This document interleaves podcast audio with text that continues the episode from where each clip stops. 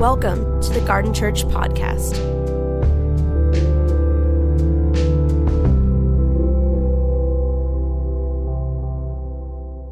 From Paul, an apostle of Jesus Christ by the will of God, to God's holy people in Ephesus, the faithful in Jesus Christ, grace and peace to you from God our Father and the Lord Jesus Christ. Praise be to God and the Father of Lord Jesus Christ, who has blessed us in the heavenly realms with every spiritual blessing in Christ. For he chose us before the creation of the world to be holy and blameless in his sight.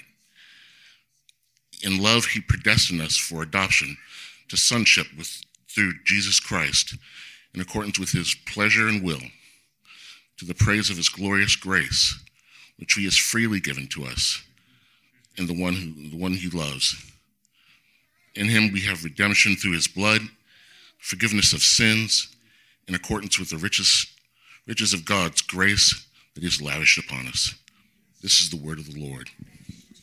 Amen. You guys can be seated. How many believe that? No, I mean it. How many are going to have walked out? Because we've read that passage several times over the last several weeks, yeah? Um, it doesn't matter if it's true if you don't stand in the reality of it. At least in terms of you. How you walk into a business meeting, how you engage with your neighbor, how you talk with your roommate, how you live out your marriage, how you manage the challenges of the financial crisis that you personally might be in. Do you really believe, as Darren was preaching last week, that you are an adopted son, daughter of God, and live in the reality of that? Because it doesn't matter if it's true if you don't stand in that. That's what faith means. Right? And and to to think through uh, how that works. And and that's one of the reasons I think why Paul is so clear on this is really really hard in the middle of everyday ordinary life to to get our hands and hearts around, yeah?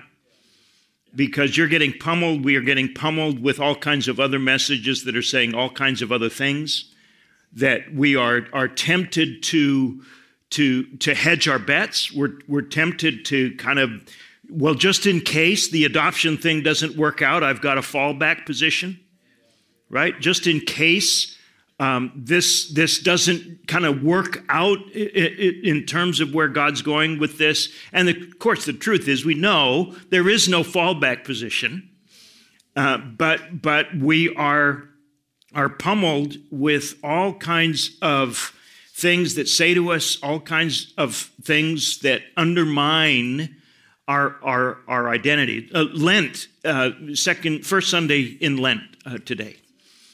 Uh, Lent, 40 days, uh, echoing the 40 days of Jesus in the, in the desert. It might not surprise you to know that those 40 days for Jesus in the desert were about this very thing sealing his grip on his identity.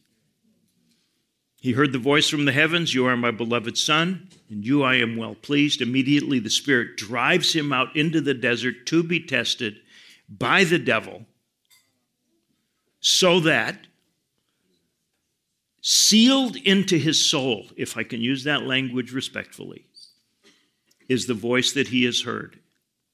Because life is going to get pretty messy for him in the next several years.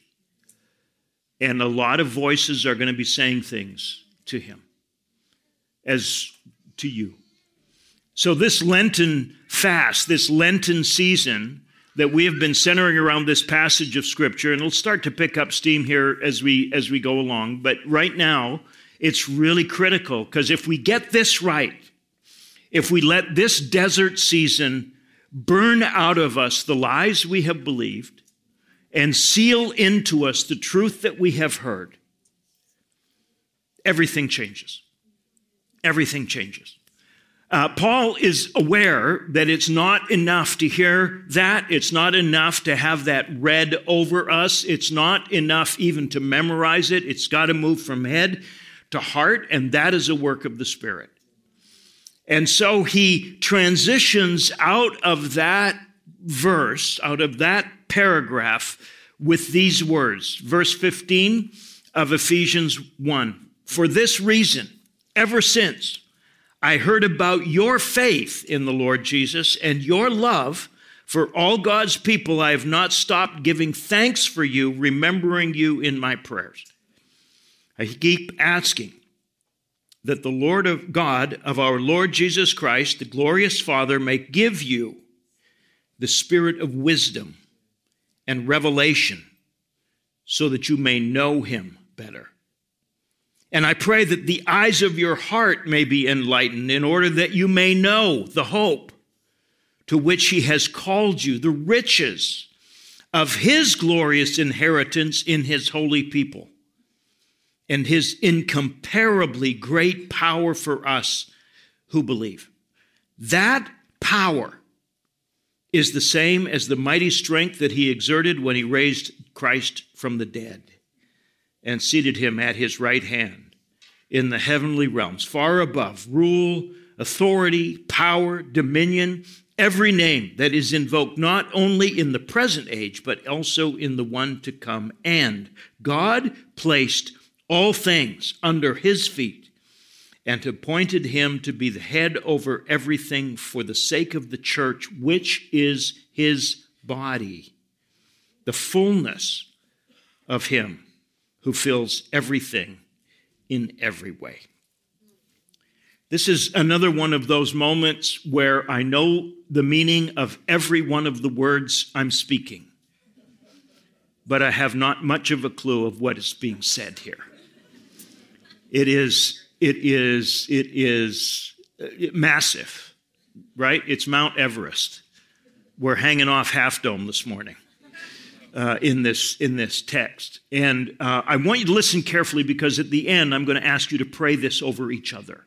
This is a prayer. It's not intended to be a theological discourse. It's intended to be a prayer. And so we're going to land with you praying over folks around you. Because I think in this day and age, we need this revelation more than perhaps we have ever needed it before. I, am certain that hundreds of preachers over the last thousands of years have said exactly what I just said. But I think it's true. I think every generation, every moment has to recover a sense of what is true about them and stand in that moment. So he begins with this uh, celebration of who they are. Ever since you'll notice the two markers that they're starting to get it your faith in Christ, which has resulted in what? Your love for God's people. That's how it works. You stand in a certain kind of reality, and all of a sudden, your orientation to everybody around you starts to change. In fact, John is going to say if that doesn't happen, you haven't stood in that reality yet.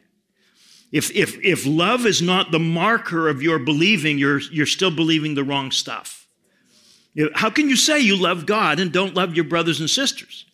You see? And this is why, by the way, notice how the enemy over these last two and a half years has worked very, very hard to make, whether you agree with me politically or agree with me in terms of whatever authority you want to believe on face masks and vaccines and everything. We've used, no, no, no, Paul says, Uh, your faith in Christ does not generate an accuracy of, of belief about other people, it generates in love for other people.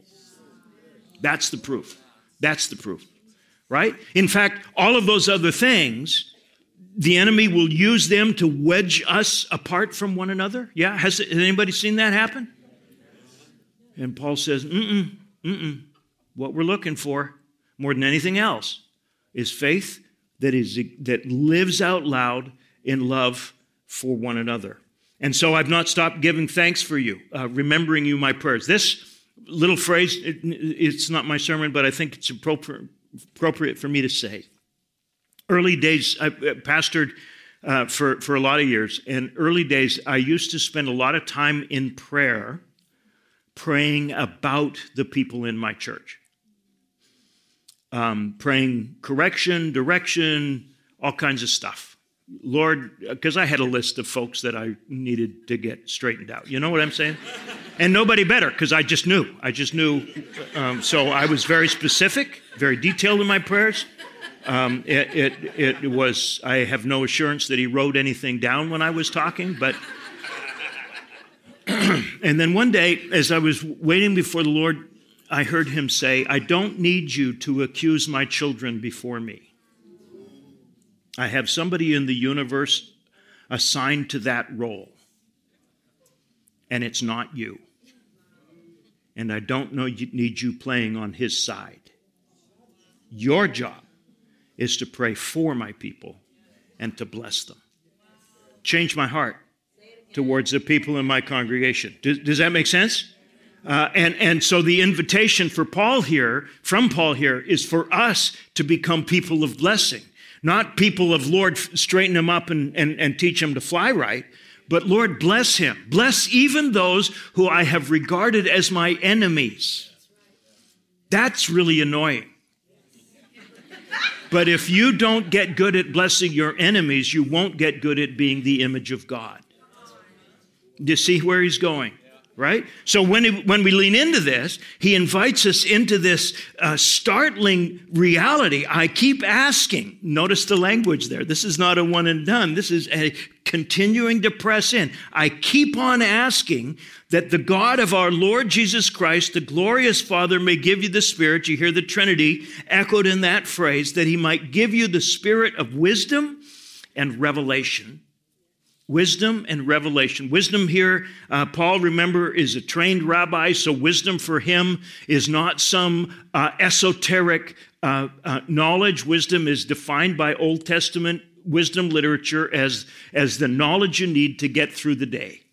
It's very practical, it's very uh, uh, real. It's kind of boots on the ground. What do you need to do to make life work? It's about being clever. It's about being strategic. Uh, and Paul says the kind of wisdom we need for this season that we're living in is not something you're going to learn in school or something you're going to learn even in the school of hard knocks. The situation we are dealing with today, you need a spirit of wisdom. You need something from God that will enable you on a very practical there's nobody more practical than somebody who is heavenly minded. We've heard the language. You're so heavenly minded, you're no earthly good. Friends, we are long past the day when earthly good flows from anything other than people who are heavenly minded. That's what we're called to be. You'll, and, and you'll see how he ties this in at the back end of this, of, of this prayer. So, a, a spirit of wisdom, but then you also need a spirit of revelation. There are things going on in the world in which you live which, if you do not have the spirit of revelation, you will completely miss. You will be oblivious to it. You will be like Elijah's, uh, Elijah or Elisha? Elijah, Elisha, one of those two guys, uh, whose servant cannot see the angel armies of the Lord encamped around the enemies. You will, you will not, you will only see flesh and blood. You will only hear you will only see, you will only have, unless you have a spirit of revelation, unless your eyes are open. He's going to talk about the eyes of your heart being open to see what is deeply true. If we could see the angelic presences in this space this morning, it would encourage our hearts. Every one of you, your angel, and you have one, is here with you.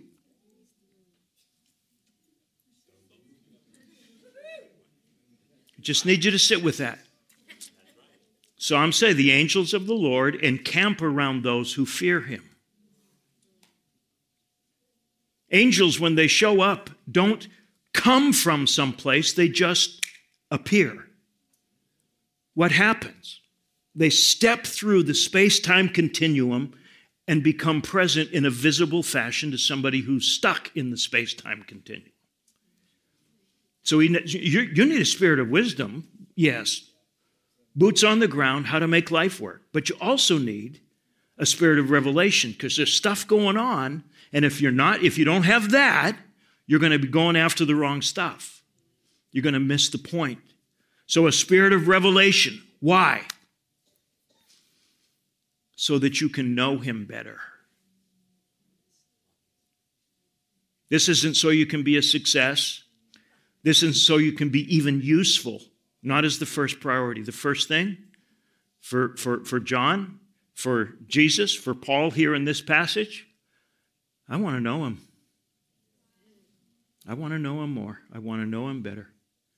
That you may know him. And of course, this is not the head knowledge, this is the existential, soul shaping reality. Jesus says, What is eternal life? It's to know the Father. It's to know the Father. It's not about going to heaven, it's about knowing the Father. I mean, here we stand, and we've already prayed it this morning, and I prayed it with you. More, Lord. What's He saying to us? More, Bill. You want more of me? Cool. I want more of you. You have no capacity for more of me until I get more of you. You want to fit the more of me into the tiny little pocket of you that you've given me so far? Really? I want to know you, Lord. I want to know you, Lord. I want to know the fellowship, Paul says, of your sufferings. That's what Lent is about. So that I can experience and share in the celebration of your resurrection. Do we really want to know the full extent? This is why Paul is saying you need a spirit of wisdom and of revelation in the knowing of Him. Why? Well, I want your eyes to be enlightened so that you can know the hope to which you are called the hope to which you are called, this invitation. And please notice, prayer, prayer is how Paul is getting this done. This isn't about teaching things. This isn't about taking notes. It's not about watching the PowerPoint slides march their way across your boredom. This is about a work of the Spirit that can only be accomplished in that way. Otherwise, we are going to be tempted, are we not, to distraction, and we are going to forget the hope of our calling. We're going to forget that this, every one of us has a green card. We are not citizens of this world. Our passport reads Kingdom of Heaven. Our birth certificate reads Son, Daughter of God. Just imagine, eye has not seen, ear has not heard, it hasn't even entered into the imagination of human beings what God has in store. And he just says, I want, I want you to keep that tiny little flame of hope. You're going to need it in the dark. It's not hope for an outcome, it's hope in the Lord. That you might know the hope of his calling, the hope to which he has called you, the riches, and this is the one that I cannot get my head around the riches of his glorious inheritance in his holy people the riches of his inheritance. The thing that Jesus inherits is you. Can you dig it? I can't. I, I cannot get my head around that. He looks at me. He looks at you. He looks at us and his heart begins to pound. His, his, his face lights up with the wonder of the glorious inheritance that he will receive from the Father in the church, in you. We started off this conversation by asking the question why church? Why, why the church exists at all, noun, and then verb, why church? Why do we do this? Because you, brothers and sisters, uh, it's hard when you look around, isn't it? To imagine what God has got in store. Not for you, for His Son. You are the gift God is giving to His Son. You are His glorious inheritance. You see what I mean? I know all the meanings of all of those words, having a clue how this works. I, I, my heart is not big enough for this. It's just not. And, and I, I, I that, I, Lord, please, I want to I want to get some glimpse of this. I want to get some awareness of this. And he says that you might experientially know the incomparable great power that is already at work for those of us who believe. We tend, and I mean, God has been so gracious to us here at the church. People have been healed in the middle of worship. Nobody's prayed for them, they're just in the space, right? That's not what worship, by the way, is for. Worship is, is so that God has a good day, not you. Do you know? It's like you walk out of here saying, Great worship. How, how would you know? It's, it's actually not for you at all. Do, do, do you know? And can I just pet peeve for a minute? It starts at nine or 10. It's not when you get here.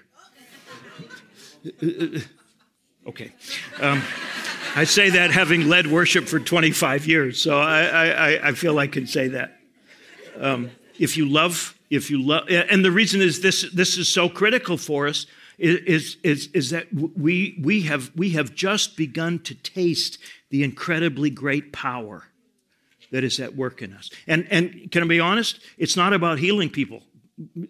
May, may more be healed. It's not about delivering people from various addictions. You, that's easy. You know what's hard? Making you a saint. That's hard. That's raising the dead. Healing broken bones, nothing to it. For God? Seriously? I mean, uh, here he is, guy let down through the roof. Remember the story? A paralytic. And Jesus says to him the single hardest thing that will he will ever say to anybody, your sins be forgiven you. And of course, the rumor, how can he forgive sins? Jesus is aware of this, and so he uses this classic rabbinic argument. If the lesser is true, then the greater must also be true. He says, So that you know, may know that I, the Son of Man, have power on earth to forgive sins, he turns to the paralytic and says, Take up your bed and walk. That's easy. It's easy to do, not easy to say because people are going to know right away.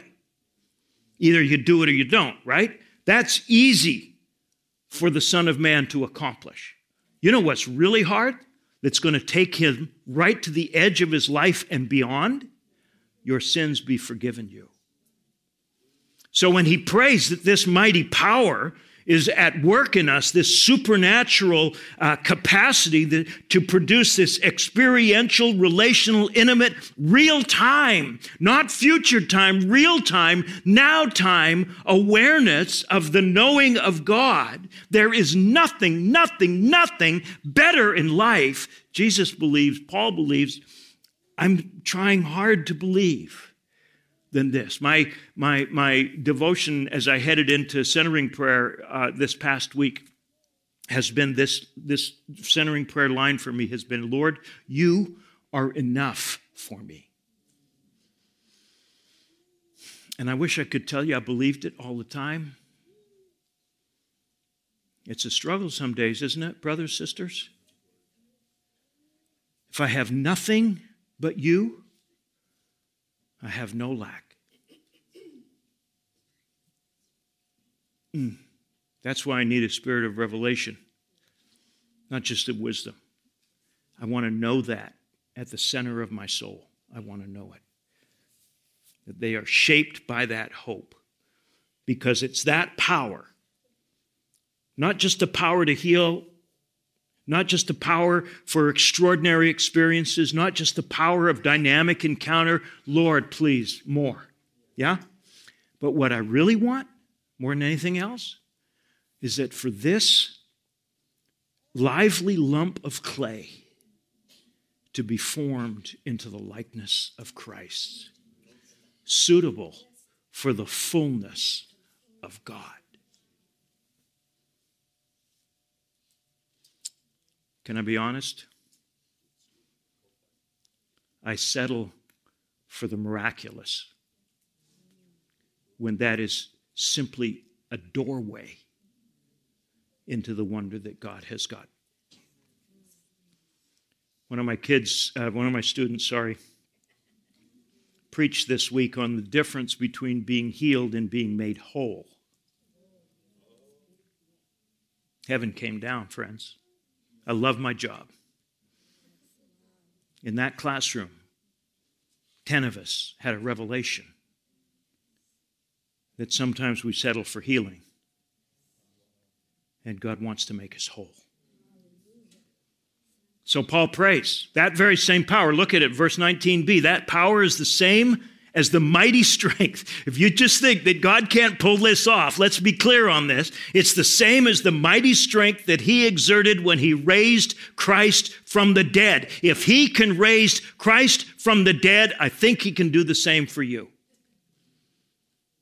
There should have been an amen in there somewhere. if God can raise Christ from the dead, he can do the same for you.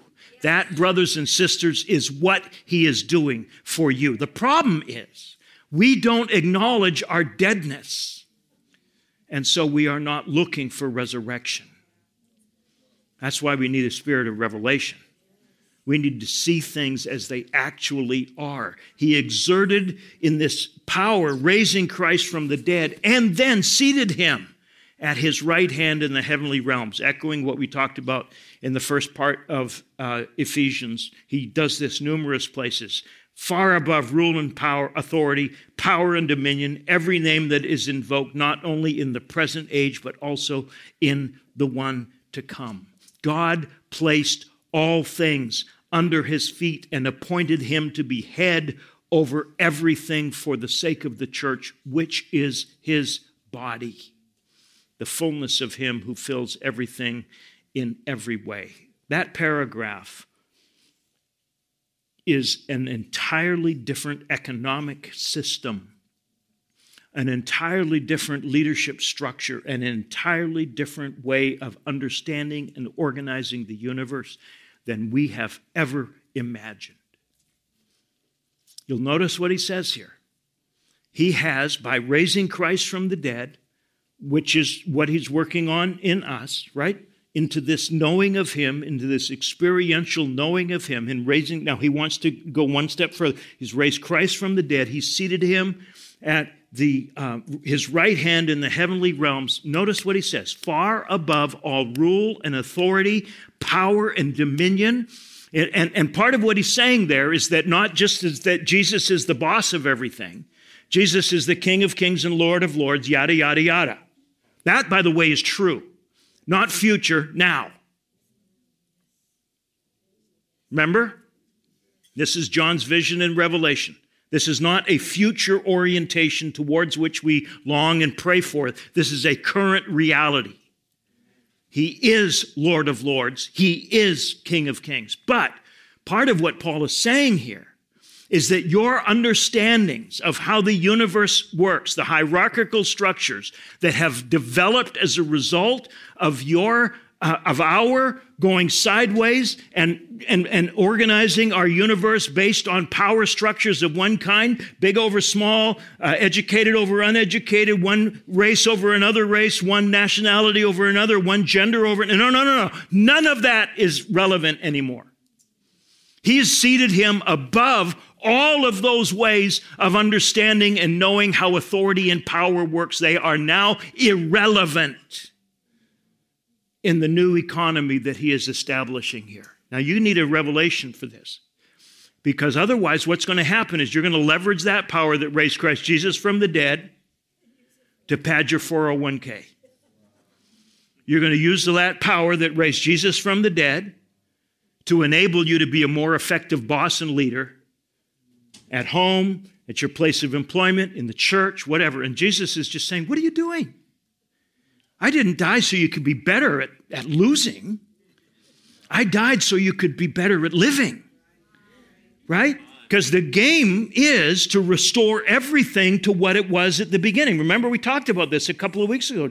Genesis chapter 1 does not have hierarchical structures at all. It has an organic union. So notice what he says. Look at, look at where he's going. God placed everything, verse 22, under his feet appointed him to be the head of everything for the sake of the church. Oh, the church is to now model. You want to know why church? Because the church is to now model the economy that God has got in place for eternity's sake. Hierarchy doesn't matter here. At least it shouldn't. Now, part of the problem, and, and uh, uh it, it, this is delicate for me, but part of the problem is we've taken biblical terms, pastor, apostle, prophet, etc., and we've attached secular meanings to those terms. Pastor no longer means shepherd of the flock of God under the head, it now means CEO and boss.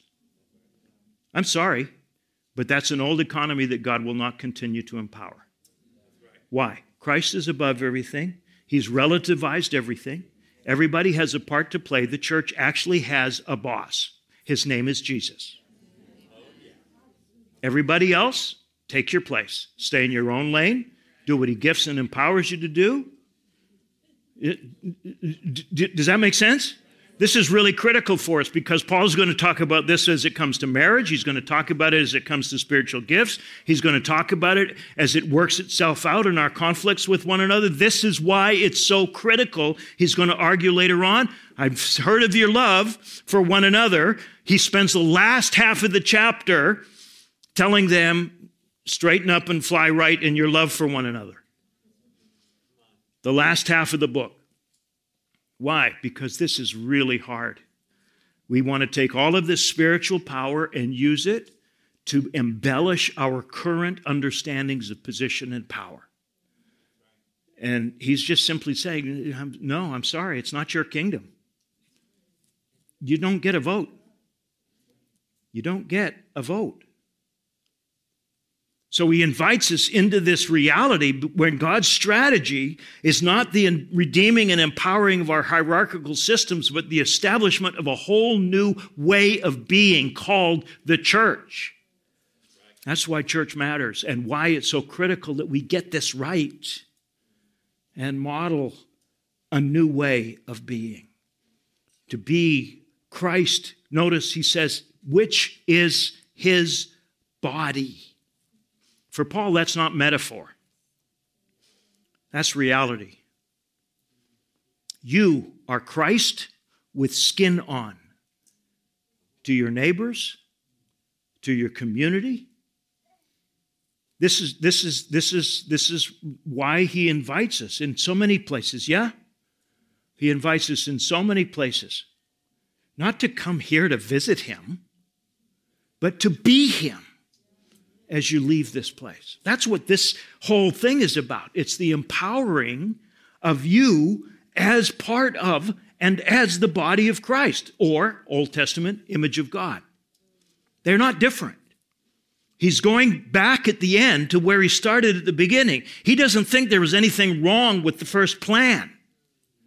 So he's going to take us back to that and invite us then in our orientation to the world to let our little lights shine, to be Christ among salt and light present with people, to do the things that Christ did, not here, there. The Spirit, Jesus says, has anointed me to preach good news. That's why we church, because the world needs us. The world needs us. The world needs us. So, we're going to pray for one another. Are you in? Yeah. Now, um, uh, uh, we, we have formal prayer teams. We train people in prayer. Everybody's authorized this morning. All right? If, uh, I'm, and I'm going to uh, I'm going to ask you to pair up with one or two people, right? Two or three people. And, and for those of you for whom this is awkward, that's okay. If you're an introvert like me, if I were out there, I would be sitting by myself or holding Judy's hand very, very tightly. Don't leave me.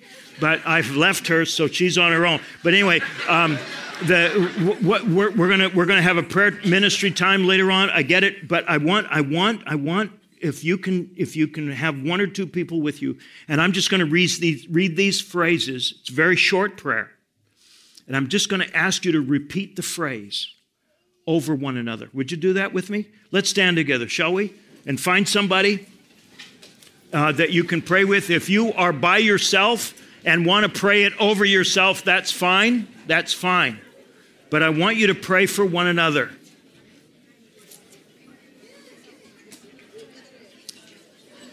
You got it? All right, here we go. Listen carefully and let's pray together. I keep asking that the God of our Lord Jesus Christ,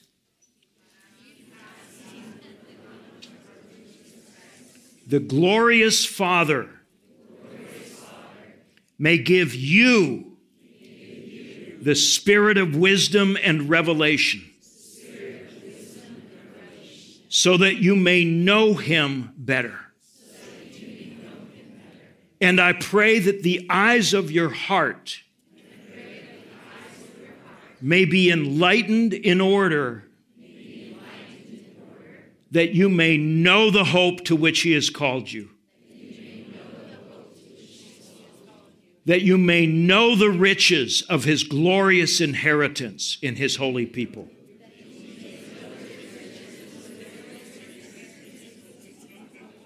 Okay. Short term memory here, apparently. It's all right.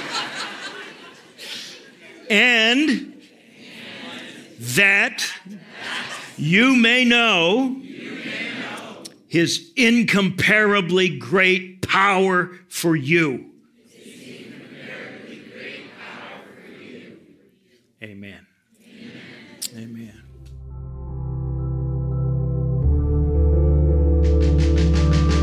Thank you for listening.